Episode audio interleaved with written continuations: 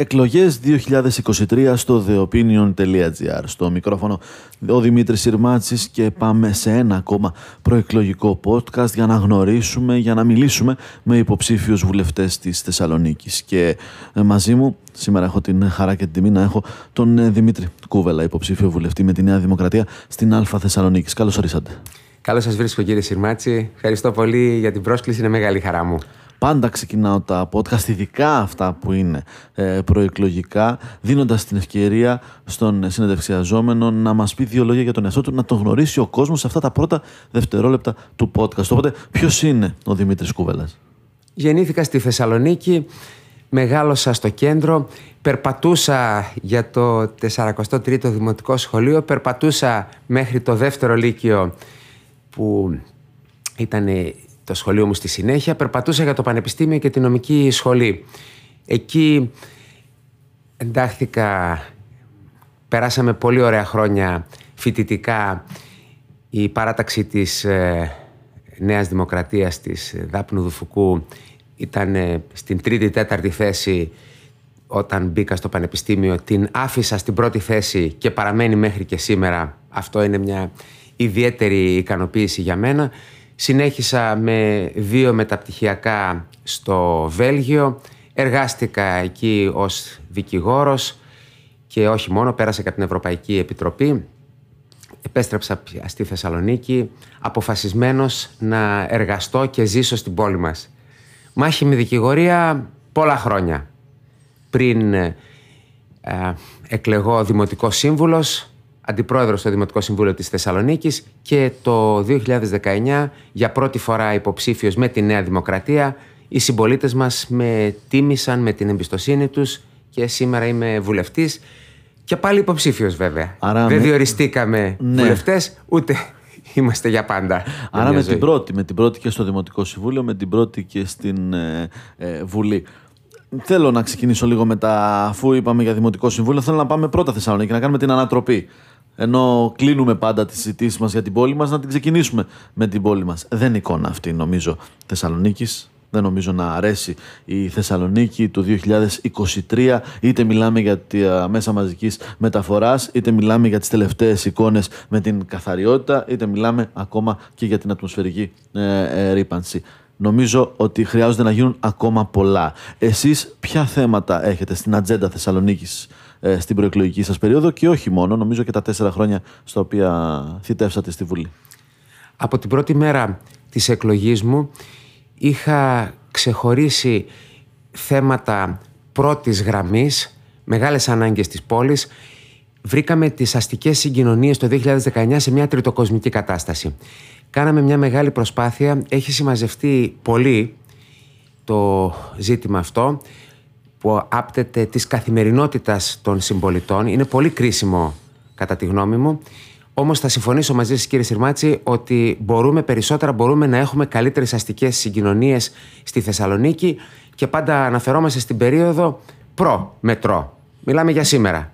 Δεν λέμε πώς θα πρέπει να οργανωθούν τα πράγματα όταν πια θα έχουμε και το μετρό και θα συνδυαστούν, θα συνδυαστούν λεωφορεία και, και μετρό.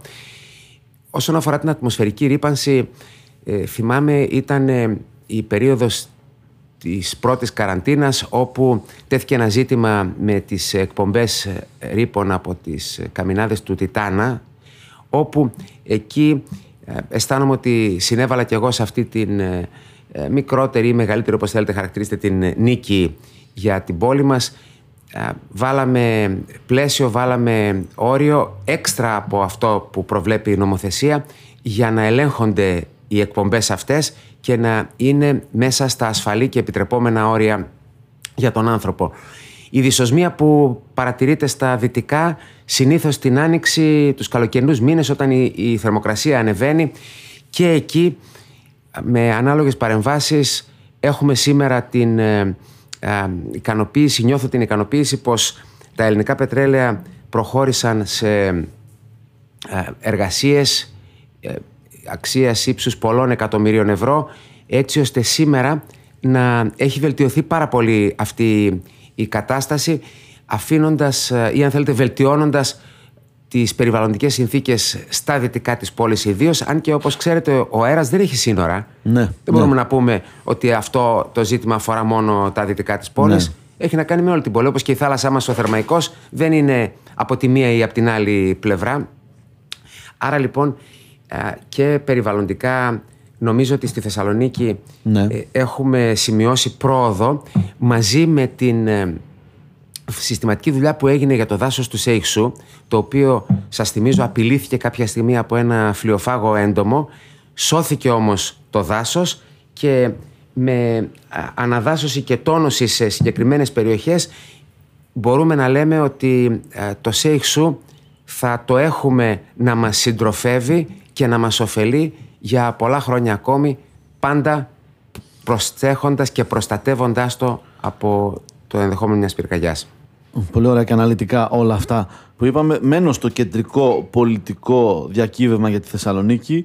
Έχουμε μια νέα δημοκρατία που λέει 30 συν 1 έργα, περίπου 30 δισεκατομμύρια στη Θεσσαλονίκη μέχρι το 2030 και έναν ε, ΣΥΡΙΖΑ και έναν ΠΑΣΟΚ που λέει ότι δεν έχει γίνει τίποτα και ότι όλα αυτά είναι είτε ιδιωτικές πρωτοβουλίες είτε έργα τα οποία το μετρό δηλαδή θα έπρεπε να παραδοθεί το 2012 για να μην ε, το ξεχνάμε και είμαστε 2023 και μια σειρά πραγμάτων τα οποία ε, είναι απλά μακέτες, ταμπέλες, σε, σελίδες, όπως παραδείγματος χάρη η τελευταία εξέλιξη με το παιδιατρικό. Πώς απαντάτε σε αυτή την ε, κριτική; Τώρα ε, θα έλεγα ας προσέχουν ποιοι μιλάνε. Ειδικά για το μετρό της Θεσσαλονίκης, αυτοί που έκαναν εγγένεια του Μουσαμά το 2018, καλύτερα να είναι πιο προσεκτικοί. Γιατί οι ίδιοι ήταν αυτοί που σήκωσαν ψηλά την παντιέρα της ε, επανάστασης κόντρα στην κατασκευή του σταθμού της Βενιζέλου με την μέθοδο απόσπασης των αρχαιοτήτων και επανατοποθέτησής τους, πράγμα το οποίο με περισσότερες από μία προσφυγές στο Συμβούλιο της Επικρατείας επιχείρησαν να πετύχουν, καθυστερώντας πολύ σημαντικά αυτό το μεγάλο έργο για την πόλη.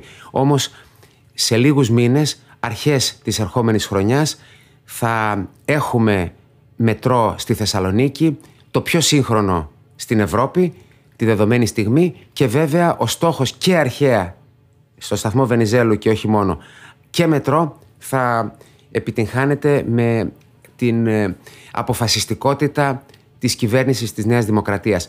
Όμως είναι μια σειρά από άλλα έργα τα οποία είναι σε εξέλιξη. Το Μητροπολιτικό Πάρκο στο πρώην στρατόπεδο Παύλου Μελά.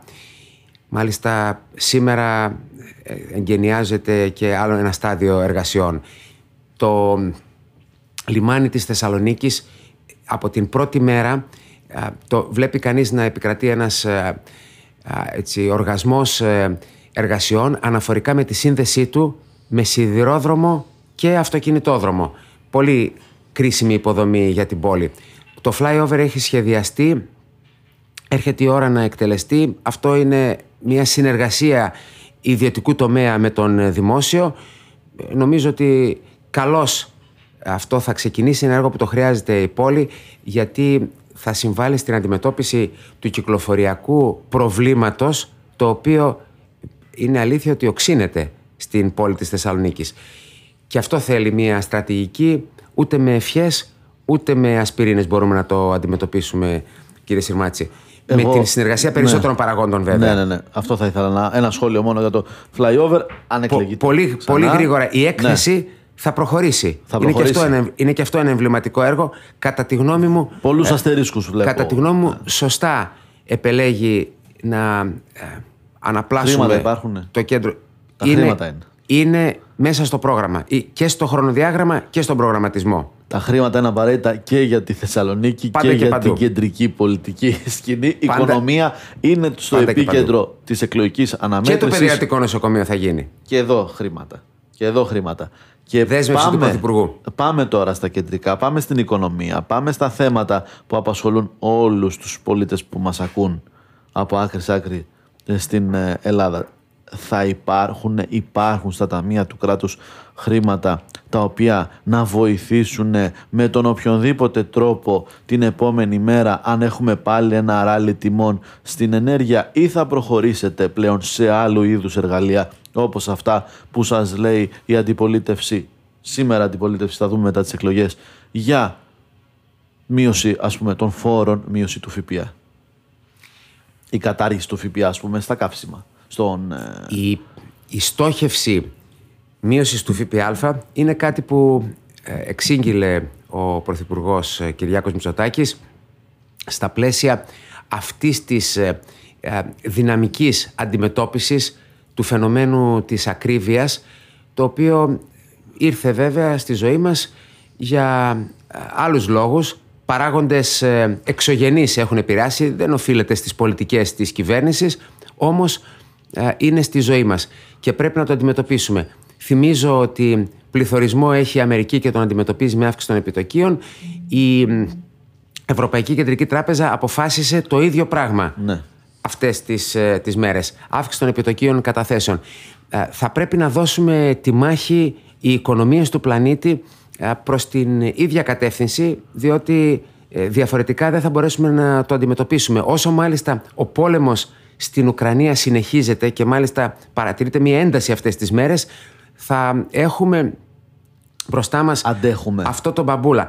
Στο ερώτημά σας Σαν λοιπόν, Ελλάδα, μην στο είμαστε ξανά με λοιπόν, δανεικά και ξαναφτάσουμε πάλι σε μνημόνια. Η, η εκτίμηση είναι, βεβαίως αυτός είναι ε, ένας φόβος, είναι μια ανησυχία την οποία έχουμε εμείς οι Έλληνες που δοκιμαστήκαμε τόσο σκληρά αλλά πρέπει να σας πω ότι ένα ζήτημα είναι αν αντέχουμε ένα δεύτερο ζήτημα είναι πώς θα αντιμετωπίσουμε και τα πιο δύσκολα ακόμη ενδεχομένως. Εδώ είναι που χρειάζονται πολιτικές και όχι υποχωρήσεις. Εδώ είναι που, χρειάζονται, που χρειάζεται σοβαρότητα και υπευθυνότητα και όχι τσαμπουκάδες.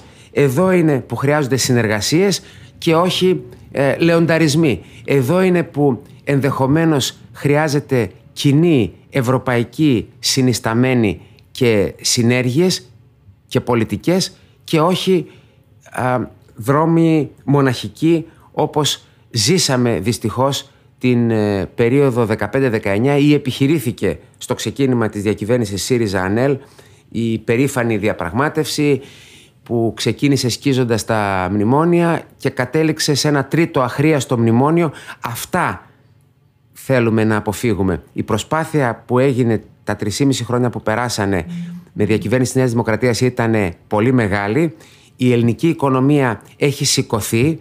Είμαστε ένα στάδιο πριν από την ε, επενδυτική βαθμίδα μετά από 12 θετικές αξιολογήσεις και επιπλέον είμαστε σε όλους τους πίνακες πολύ, σε πολύ ψηλότερες θέσεις ε, θετικής ε, κατάταξης και, και εκτιμήσεων. Άρα λοιπόν κάτι καλό γίνεται κύριε Συρμάτση στην ελληνική οικονομία. Βλέπω πολύ σύγκριση.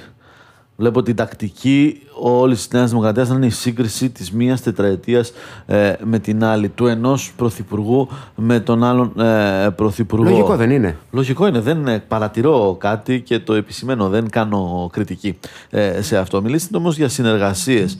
Και εδώ έχουμε μία απλή αναλογική, ένα τέτοιο εκλογικό σύστημα, το οποίο επιβάλλει σαν νοοτροπία τις συνεργασίες. Όμως πάμε σε αυτές με ένα εντελώς διαφορετικό κλίμα από την πλευρά της Νέας Δημοκρατίας. Πάμε με ένα κλίμα ότι αυτές οι εκλογές δεν βγάζουν κυβέρνηση, βγάζουν πρόκριμα αυτοδυναμίας για τις δεύτερες κάλπες. Είναι λογικό. Στα μαθηματικά την αριθμητική, ξέρετε, ένα και ένα κάνουν δύο. Ήξεραν πολύ καλά τι έκαναν ψηφίζοντας τον ε, ε εκλογικό νόμο της απλής αναλογικής. Το είδαμε άλλωστε, το ζήσαμε στις αυτοδιοικητικές εκλογές του 2019. Ξέρανε πως χάνουν τις εκλογές το 2019 η κυβέρνηση ΣΥΡΙΖΑ και ο Αλέξης Τσίπρας, όμως αισθανόντουσαν πως δεν μπορούν να κερδίσουν ούτε τις εκλογές του 2023, αυτές που έχουμε μπροστά μας. Έτσι λοιπόν έστρωσαν το χαλί, ρύθμισαν την ορολογιακή βόμβα της απλής αναλογικής για να έχουμε την επόμενη μέρα των εκλογών, να το πω πολύ απλά, μπάχαλο, αβεβαιότητα, αστάθεια. Οι συζητήσεις δίνουν και παίρνουν, αλλά τα νούμερα δεν βγαίνουν. Συνεπώς, εμείς πολύ πρακτικά αντιλαμβανόμαστε και εξηγούμε στους Έλληνες πολίτες πως στις εκλογές 21 Μαΐου θα πρέπει να στείλουμε πολύ καθαρά το μήνυμα σε όλους αναφορικά με το ποιον θέλουμε πρωθυπουργό, ποιο κόμμα να μας κυβερνήσει και βέβαια με ποιο πρόγραμμα. Εδώ έρχεται πάλι η σύγκριση. Αλλά αρνείστε, αρνείστε το τρίτο πρόσωπο, αρνείστε μια συνεργασία που θα θέτει τέτοιο όρο. Μόνος ο Πρωθυπουργός ο Κυριάκος Μητσοτάκης, ακόμα και συνεργασία με το Πασόκ. Σωστά; Δεν θα μπορούσε καταρχήν 22 Μαΐου ή αν θέλετε 21 Μαΐου το βράδυ να μας προκύψει ενδεχόμενο τέτοια συνεργασίας. Δεν φτάνουνε. Δεν φτάνουνε. Αυτή είναι η δική μας εκτίμηση και αν ε, επιμείνει κάποιος ε, να μιλήσει για το ενδεχόμενο κυβέρνηση των ιτημένων αυτό ε, είναι κάτι το οποίο... Εσείς δεν... το έχετε αποκλείσει, οπότε κάτι το οποίο, το συζητάμε. Κάτι το οποίο δεν ξέρω εάν ο ελληνικός λαός με τα αποτελέσματα αφήσει ανοιχτό αυτό το παράθυρο θα είναι όμως καταστροφικό. Αστερίσκος τώρα, αστερίσκος. Αν είναι 32-31 με πρώτη Νέα Δημοκρατία είναι κυβέρνηση των ιτημένων άμα κάνει ΣΥΡΙΖΑ Πασόκ μέρα 25. Λέω, παράδειγμα. Είναι και οι διαφορές, όλα αυτά τα δείξει κάλπη. Το λένε ακριβώς, όλοι. Εγώ λέω ότι υπάρχουν και μαθηματικά μοντέλα που μπορούν να δείξουν ένα 46% Νέα Δημοκρατία ε, Πασόκ. Εγώ το αφήνω ε, ως ένα ενδεχόμενο, διότι τελικά σας χωρίζουν πολλά ή σας ενώνουν πολλά με το Πασόκ. Και τι εννοώ, μέχρι και το 2019 ε, μέχρι δηλαδή την αυτοδύναμη εκλογή της Νέας Δημοκρατίας ε, η, το Πασόκ και η Νέα Δημοκρατία ξέβραζαν σχεδόν το ίδιο πράγμα ως συνέχεια της συγκυβέρνησης Σαμαρά Βενιζέλου. Μετά την εκλογή του Νίκου Ανδρουλάκη και πριν από το σκάνδαλο ακόμα των υποκλοπών βλέπουμε μια στροφή του Πασόκ. Αυτή η στροφή του Πασόκ κατά ε, της Νέας Δημοκρατίας είναι που σας φέρνει μακριά ή έχετε πλέον και ιδεολογικές προγραμματικές διαφορές που διαφωνείτε τα δύο κόμματα. Δεν θα συμφωνούσα τόσο πολύ μαζί σας πως μέχρι το 2019 Πασόκ και Νέα Δημοκρατία βάδιζαν χέρι-χέρι ή εν πάση περιπτώσει πίστευαν τα ίδια πράγματα, ήταν απλά διαφορετικά τα πρόσωπα τα οποία το εξέφραζαν ε, στα δύο αυτά κόμματα. Ε, νομίζω ότι οι διαφορές ήταν διακριτές. Είναι αλήθεια πως ε, κοινοβουλευτικά Υπήρξαν αρκετές συγκλήσεις την ε, τετραετία αυτή την περίοδο ε, που τρέχουμε τώρα και ολοκληρώνεται. Αλλά αυτό δεν σημαίνει ότι τα δύο κόμματα τα ε, είχαν βρει και χρειαζόταν να έρθει ο κύριος Ανδρουλάκης για να χωρίσουν οι δρόμοι μας. Σε καμία περίπτωση. Ότι είμαστε σε περισσότερα θέματα πιο κοντά με το Πασόκ, αυτό είναι μια πραγματικότητα. Φαίνεται άλλωστε, γιατί ξέρετε τελικά οι, οι πολιτικές των κομμάτων νομίζω ότι γίνονται αντιληπτές από τους Έλληνες πολίτες και είναι ξεκάθαρο πως δεν υπάρχουν καταρχήν συγκλήσεις ανάμεσα στο ΣΥΡΙΖΑ, το ΠΑΣΟΚ, την ε, μέρα 25 του Βαρουφάκη, το Κομμουνιστικό Κόμμα. Θα ήταν υπ' αυτή την έννοια λοιπόν κάτι εξωπραγματικό. Το είχε χαρακτηρίσει τερατογένεση ο Κυριάκος Μητσοτάκης. Θα ήταν λοιπόν κάτι εξωπραγματικό να τα βρούνε στις 21 Μαΐου το βράδυ αυτά τα κόμματα. Γι' αυτό λοιπόν, επειδή εμείς δεν πιστεύουμε στις κυβερνήσεις που δίνει η απλή αναλογική, αντίθετα πιστεύουμε ότι η χώρα χρειάζεται σταθερότητα. Χρειάζεται μια ισχυρή κυβέρνηση γιατί αυτό σημαίνει ισχυρή Ελλάδα ώστε οι αποφάσεις να λαμβάνονται σταθερά, να λαμβάνονται ε, με έναν τρόπο ευέλικτο να είναι πιο δυναμικές, να είναι πιο αποτελεσματικές. Αν μπλέξει κανείς σε ατελείωτες διαβουλεύσεις, συζητήσεις, στην προσπάθεια τα περισσότερα κόμματα να τα βρούνε, εκεί χάνεται πολύτιμος χρόνος για την ε, χώρα και ενδεχομένως το κυριότερο ευκαιρίες. Κίνδυνος μεγάλος να υπάρξουν και καταστροφές. Κλείνουμε με την ε, νέα γενιά. Ο ΣΥΡΙΖΑ ανακοίνωσε ότι θα καταργήσει την ελάχιστη βάση εισαγωγής από την 1η Ιουλίου του 2023, μόλις δηλαδή αναλάβει η κυβέρνηση μετά από αυτές τις ε, εκλογές. Ήταν κάτι το οποίο το ξέραμε ως πρόγραμμα και ως άποψη και θέση του ΣΥΡΙΖΑ, την κατάρριξη της ελάχιστης βάσης αγωγής που έφερε η Νέα Δημοκρατία. Εσείς γιατί αντιδράσατε τόσο, τι ήταν αυτό που σας εξανέστη ε, το, το, το, το, θέμα ότι τώρα το εξαγγείλει για αυτές τις πανελλαδικές, δηλαδή ότι το κάνει τόσο πιο σύντομο και άμεσο; Δεν υπάρχει αμφιβολία ότι ο ΣΥΡΙΖΑ για άλλη μια φορά ε, χτυπάει ε, κόκκινο στο λαϊκισμό, δηλαδή το τερματίζει.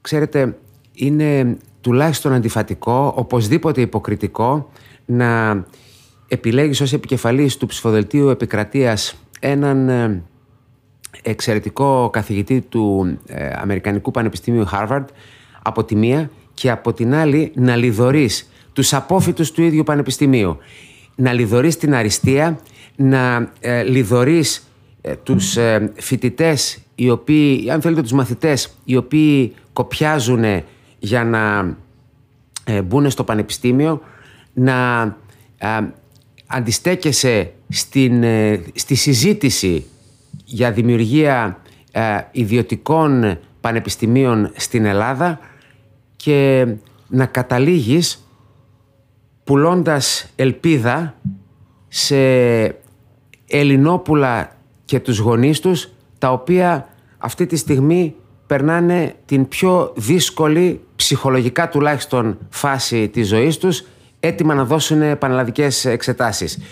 Το βρίσκω θα έλεγα άθλιο όχι μόνο πολιτικά αλλά ανθρώπινα να παίζουν αυτή τη στιγμή με την ψυχολογία των παιδιών και των γονιών τους πουλώντας ποια ελπίδα ακριβώς ότι θα σου δώσω μία θέση στο πανεπιστήμιο, ανεξάρτητα από την απόδοσή σου στις εξετάσεις.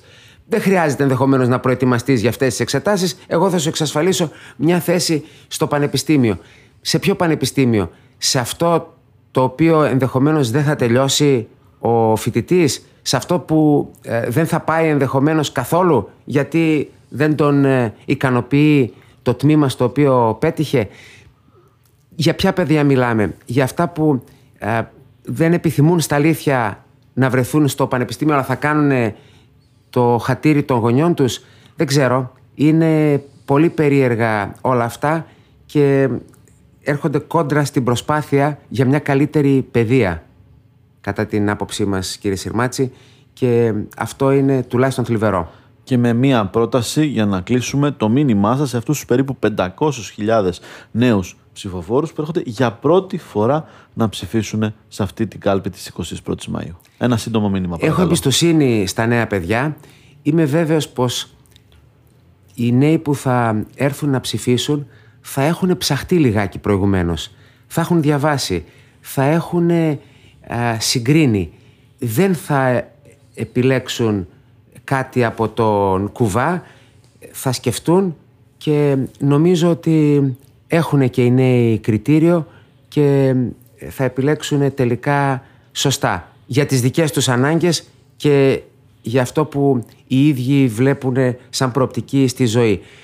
Πάντως είναι σημαντικό, θα ήθελα όσο περισσότεροι νέοι άνθρωποι, νέοι ψηφοφόροι να έρθουν στις κάλπες. Σας ευχαριστώ πάρα πολύ. Καλή δύναμη, καλό αγώνα, καλή επιτυχία στις εκλογές και ήταν ακόμα ένα προεκλογικό podcast του theopinion.gr. Ακούσαμε τον υποψήφιο βουλευτή της Νέας Δημοκρατίας στην Α Θεσσαλονίκης Δημήτρη Κούβελα. Στο μικρόφωνο ήταν ο Δημήτρης Συρμάτσης. Ιστό επανακούειν. Σας ευχαριστώ πολύ για την φιλοξενία κύριε Συρμάτση.